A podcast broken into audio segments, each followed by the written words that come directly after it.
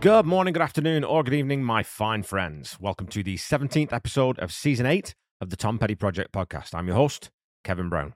This is the weekly podcast that digs into the entire Tom Petty catalogue, song by song, album by album, and includes conversations with musicians, fans, and people connected with Tom along the way. Uh, before we dig into the social media this week, there's a couple of key things that have happened since the last episode. The first being the surprise appearance of three of the Heartbreakers at Farm Aid in support of Bob Dylan's surprise three song set. Um, it's been a small bone of contention among some fans, including some of my listeners, that Mike Campbell and the Dirty Knobs aren't being mentioned in this conversation enough. Of course, Dylan's backing band was the Dirty Knobs, of which Steve Ferrone is once again a member for this tour at least. Uh, Mike, along with Steve and fellow Knobs Lance Morrison and Chris Holt. They were joined, of course, by Benmont Tench in what is a real throwback reunion for him and Mike. The Heartbreakers famously backed Dylan on 1986's True Confessions tour, so to have them both back on stage with Steve behind the kit must have been pretty special. They played Maggie's Farm, Positively 4th Street, and a track from my favourite Dylan album, Highway 61 Revisited, the somber Ballad of a Thin Man. The appearance was shrouded in secrecy with no fanfare and no notice. The stage apparently went dark, and when the lights came up, there was Bob, backed by the Dirty Knobs and Benmont. I can only imagine how excited all the Pettyheads and Knob Mob members in attendance must have been. Of course, the Dirty Knobs did have to cancel a show um, to fulfill this commitment, and I'm sure they'll make it up at a later date.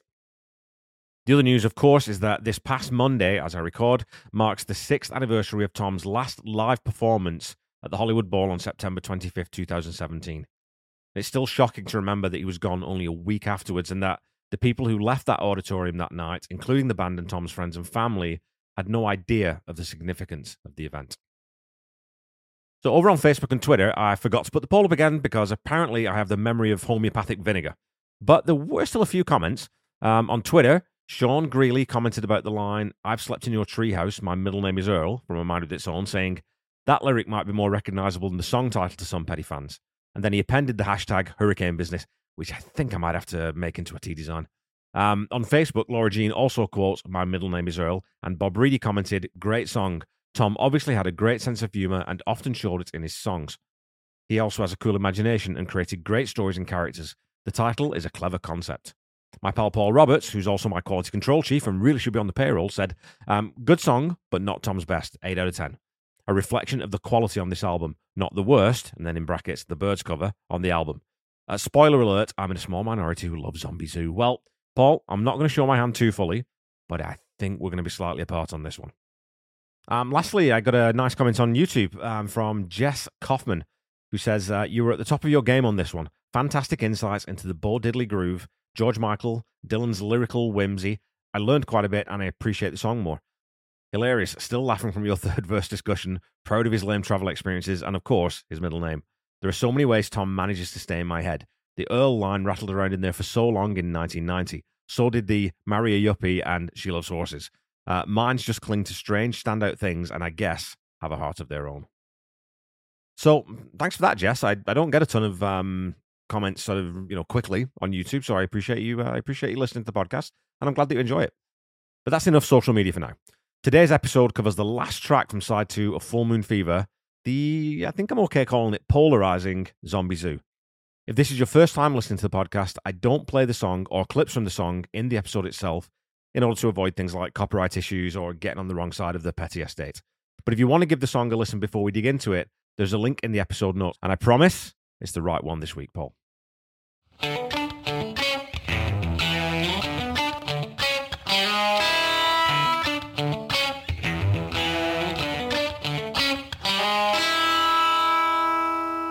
Conversations with Tom Petty, when author Paul Zollo asks about the origins of the song, Tom explains it was when Jeff and George, so that's Jeff Lynne and George Harrison, obviously, uh, went out to Anaheim to ask Roy Orbison to be in the band. That's the Traveling Wilburys, again, obviously. We were writing everything we saw. One line I remember that we saw on a billboard was Every Day is Judgment Day. That later turned up in End of the Line, the Wilburys song. He goes on to explain We stopped at a restaurant on the way back, and these punky looking guys recognized us and came over. I said, Where have you been? Where are you playing?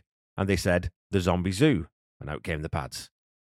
In Warren Zanes' biography, Petty, George Harrison's wife, Olivia, expands on this and says, We all went to Denny's on Sunset that night after the Roy Orbison show. There were some goths hanging out, and it was all we could do to keep George from jumping in that car with them. They looked like they were having fun. And that's where Zombie Zoo came from.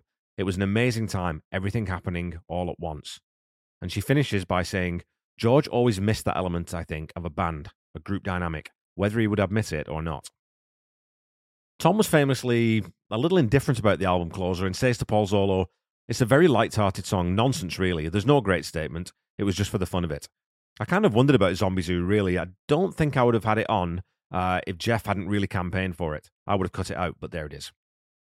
And I was talking to my co host John Paulson today about this and mentioned that possibly the reason Jeff campaigned for the song so strongly is because it featured, you know, Tom and, and Jeff's friend Roy Orbison, who had obviously very recently uh, passed away. Or it could be that it appealed to Jeff Lynne's wit and sense of fun. Either way, it was eventually selected as the 12th and final track on the album, and I think it's safe to say that Tom's seeming dismissal of the track gives license to those pettyheads who don't like it to be more vocal than they maybe would be about other tracks that don't resonate with them. The song itself starts with an almost novelty Halloween track feel to it. A very dramatic A minor F progression is augmented by a sinister, high pitched, squealing guitar or synth. I can't quite tell what the heck that is, but I suspect it's a synth pad of some some variety. We get an uncharacteristic three bars of intro here rather than a, you know, either two or four, and the first verse comes straight in. The song is in A major, so you get that minor to major key change that we've seen in a couple of other places on this side of the album so far. And hey, when something works, use it as much as you can. So that last lead in change is A minor to F and then to A major. The chord progression in this verse is really simple. First, fifth, minor second, fifth, first, fifth, minor second, fourth. It's as well worn a rock and roll structure as you're going to hear, and it's bright and breezy with a great tempo to it. I also suspect that the triggered drums are back here. The hat definitely sounds programmed, and the kick drum sounds it sounds like a sample to me. The drum pattern is a razor straight backbeat with the kick on the ones and threes and the snare on the twos and fours. And there's a fairly roomy reverb on the snare, and I'm not sure whether that's even a real snare or a triggered sample. I should explain too what I mean by triggered. Uh, there are two ways of putting, well, two main ways of putting together an electronic drum track. You can straight up program it into a drum machine, or these days your computer, and basically you just drag and drop the notes wherever you want them and repeat them as many times as you like and loop them, adjust the velocity or the volume, how hard you hit the drums, and you come out the other end with drum tracks you'll have heard on everything from Genesis to Prince to Harold Faltermeyer. The other way is to have the drummer play an electronic kit live and then use that performance to trigger the drum sounds you want. You can also, these days, I'm not sure you could in 1987 88, add triggers to a real kit so that the drummer has more feel while recording the performance, but then you still are able to use the sampled uh, sounds in the in the recording. I suspect that in the case of this album, it was a blend of programmed hats and the kick snare being played on drum pads such as a Simmons or a Roland or something like that. And as with pretty much every song on this album, this track is densely layered with guitars. We have that palm muted guitar on the left channel playing the eighth notes along with the bass guitar just chugging along.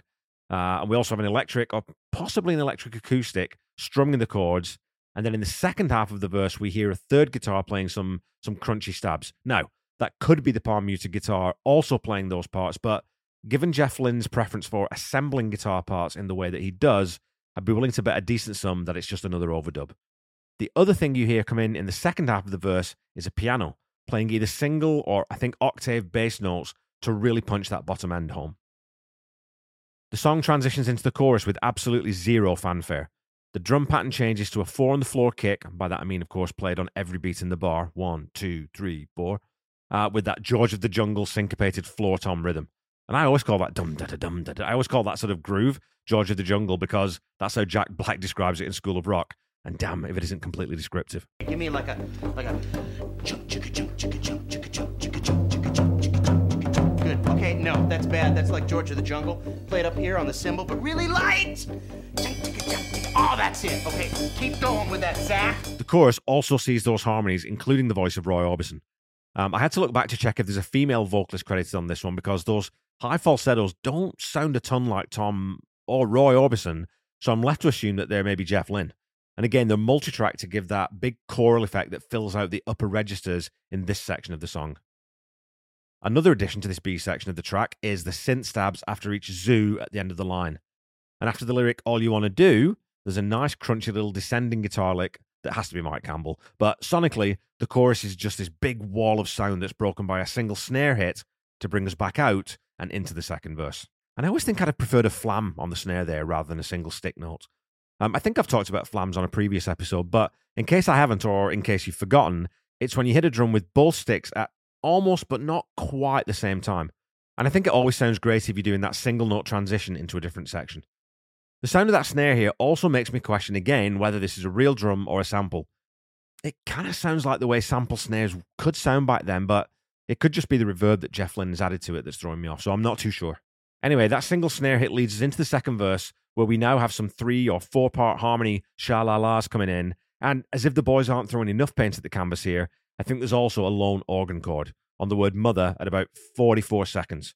We also get the immortal line Sometimes you're so impulsive, you shaved off all your hair, you look like Boris Karloff, and you don't even care in this verse. And it's easy to see why Tom described this song as light-hearted nonsense because, to the best of my knowledge, Boris Karloff was not particularly well known as being bald, even in his most famous role as Frankenstein's monster. Through this line, there's also a howl in the background that I believe is provided by Mike Campbell's daughter, Kelsey. Just imagine your dad coming up from the garage where he's hanging out jamming with his friends and asking you to swing by and howl into a mic. How much fun would that be? In the second chorus, there's some more synth or maybe organ being added to complement the rhythm guitars, but otherwise, it's just again a, a copy of the first chorus, as we've come to expect structurally on most of this record. The transition into the bridge is again unpunctuated by a drum fill or a two bar preamble or any sort of build. We just go straight into She Disappears at Sunrise after that single snare hit that brought us into the second verse. And here we get a flip again in the drum pattern, which is really providing most of the movement in this song. So rather than the kick drum alone playing a four on the floor pattern, now it's the snare two, with the kick coming off the beat at the end of each phrase. We then go to the minor sixth, where we get those big jungle toms again, brought further up in the mix here, and then the Beatlesiest harmonies you're going to hear on a Heartbreakers record. The harmonies in this section remind me a lot of the Beatles for Sale album on songs like Mr. Moonlight or I Don't Want to Spoil the Party. You came to me one summer night. And there's also an almost Buddy Holly esque quality to that minor key descending vocal line that Tom leads. In the major key section, we have those harmony vocals rhythmically stabbing away in the quarter notes to again give the song a very, very 60s feel.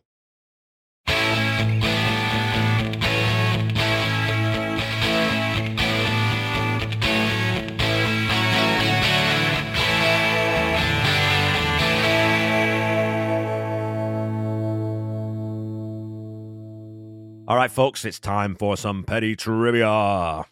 Your question from last week was this Who is the only member of the Traveling Wilburys who does not appear on Full Moon Fever? And you should have been able to rule out one of them pretty much straight away, right? So, was it A, Jeff Lynne, B, Roy Orbison, C, George Harrison, or D, Bob Dylan?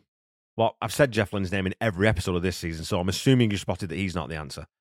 George Harrison appears on I Won't Back Down, of course, lending his voice and acoustic guitar to the song. So it's between Roy Orbison and Bob Dylan. And the answer is D. Bob Dylan. Roy Orbison, of course, provides backing vocals on today's song, Zombie Zoo, but after the Wilburys recording sessions and album release, Bob went straight back out on tour, so the chances are he just wasn't around at the time that Tom's uh, debut solo record was being recorded.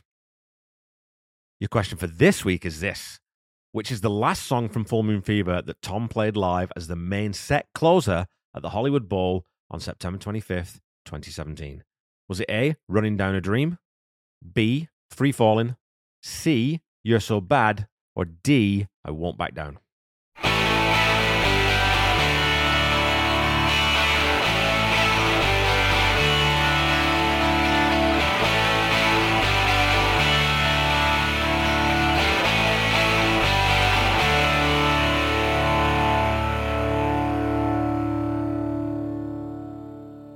Okay, back to the song. The bridge leads back into the chorus with, again, no transition phase. It just plows straight ahead. And at just shy of a minute and a half, we've had the intro, two verse chorus pairs, in the bridge. It's almost as if the challenge on side two of Full Moon Fever was to write songs with as little fat in them as possible, and holy moly, did they pull that off. For the most part, this one is really simply structured, and to this point, we haven't heard anything that breaks up the standard structure of the song, but don't worry. Tom, Mike, and Jeff have a little bit of shtick up their sleeve. Rather than a full chorus here after the bridge, we only get the back half of it, which leads into a two bar zombie moan. That's right, that's how I'm describing it. The drums fall away and the vocals sound like they're being slowed down. Like it's almost like the tape's being slowed down to get that drag effect that you hear. Sonically, it's only the second time after the intro that the music feels like it matches the tone of the word zombie. And this section leads us into the third chorus where the backing vocals are a little higher in the mix. You can hear the additional percussion here too, as it's it's been there throughout, um, possibly maracas or a shaker. They're just a, again just a little bit more prominent here, and you'd be forgiven for thinking we're heading into a chorus repeat fade out now, but instead we get a repeat of the bridge. At the end of that first pass at the night, we get a brilliantly discordant suspended chord. I think it's an F sharp minor ninth for the nerds out there, but I could be grossly, grossly wrong on that because I'm not a music expert. I'm just a very keen amateur. Now we do head into what you think is going to be a chorus to fade, but instead we get another pass through this section with the kick drum really stomping those beats. Tom repeats, dancing at the zombies you twice before the song ends sharply on the three counts of that last bar with a hard stop. Not a bad way to finish the last song on an album. Tom's vocal in this one is it's sort of in that halfway space between his what I call his natural voice and his tight throat delivery. He leans into the latter here and there, but he never really fully lets rip at any point. And as we said at the top, the lyrics in this one are really not to be taken to mean anything at all. Inspired by, you know, punk goth Californians, it almost has the quality of a fever dream that someone woke up from and wrote down. It's not a lyric I dislike, but it's also not one I'd ever hold up to people as a shining example of Tom at his lyrically dexterous best. And there's something about this song that doesn't quite seem to fit for me. I think it's the one song on this album that feels like it's tipped over into being more of a Jeff Lynne song than a Tom Petty song, just in the way it sort of moves and sounds.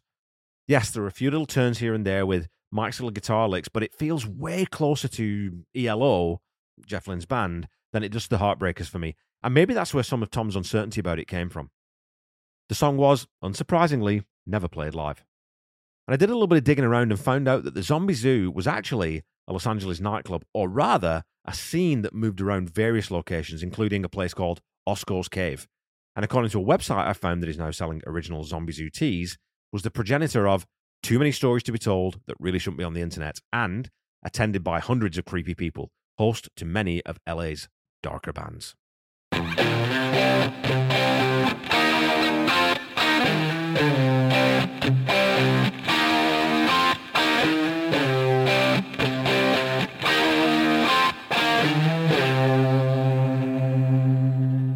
Okay, Pettyheads, that's it for this week. It's been a bit of a longer episode than I expected digging into this song. Um, and look, I know this one divides the room, so I'm not going to beat around the bush. For me, Zombie Zoo is a 5 out of 10. It's just a bit of harmless fluff that pads out the album, and there's nothing quote unquote wrong with it, but it's just a very average throwaway song. And as I've discovered from this deep dive, it certainly has some depth to the arrangement and the assembly, as well as a couple of nice little brief left turns, but overall, it, it just doesn't move me in any real way. It's more interesting than Mary's New Car, but it kind of lands in the same sort of space for me. And when John and I do the album wrap episode, I'm going to be curious uh, as to whether he keeps this song on the album or jettisons it in favor of one of the outtakes, perhaps. The Tom Petty Project is a proud member of the Deep Dive Podcast Network. Go check him out on Twitter at Deep Dive Podnet. I'm sure you'll find something there that you like. You can also check out my other podcast, Seaside Pod Review, a Queen podcast that I do with my best friend Randy, who performs all the music you hear in this podcast uh, and the Ultimate Catalog Clash that I co host with the hardest working man in podcasting. Seriously, just a straight up awesome guy and just a, a work ethic like you just would not believe. Uh, Corey Morissette. Uh, don't forget to follow me on Facebook, Instagram, and Threads, uh, and on YouTube as well at The Tom Petty Project, and on Twitter at Tom Petty Project. So, no the on Twitter. Go follow, like, subscribe as applicable, and please leave a review or a rating if you haven't had a chance so far. Um, keep talking to me on social media, and I'll keep reading out your comments on the show. I'll definitely remember to get my uh, poll up this, this week. As a final reminder, the Tom Petty Project is not affiliated with the Tom Petty estate in any way. And when you're looking for Tom's music, please visit official streaming platforms, or better yet, go to your independent local uh, record seller and go grab some physical media CDs, vinyl. Get back into vinyl, folks. You know, I mean, for the cost and inconvenience alone, it's worth it. If you're looking for official merchandise, please go to tompetty.com. Don't buy knockoff stuff. And if you're looking for merch for this show, please go to tompettyproject.com. There is now a Zombie Zoo t shirt on the website. Uh, don't forget to check out the Tom Petty Nation and Tom Petty Fans Forever groups on Facebook. They're uh, excellent fan communities and well worth spending a little bit of time in. So until we meet again next week, keep listening to and sharing Tom's music. Try to be kind. Try to say I love you to someone at least once a day. Stay safe and healthy, and I'll be back with you next week with the next installment of the Petty 8. Bye bye.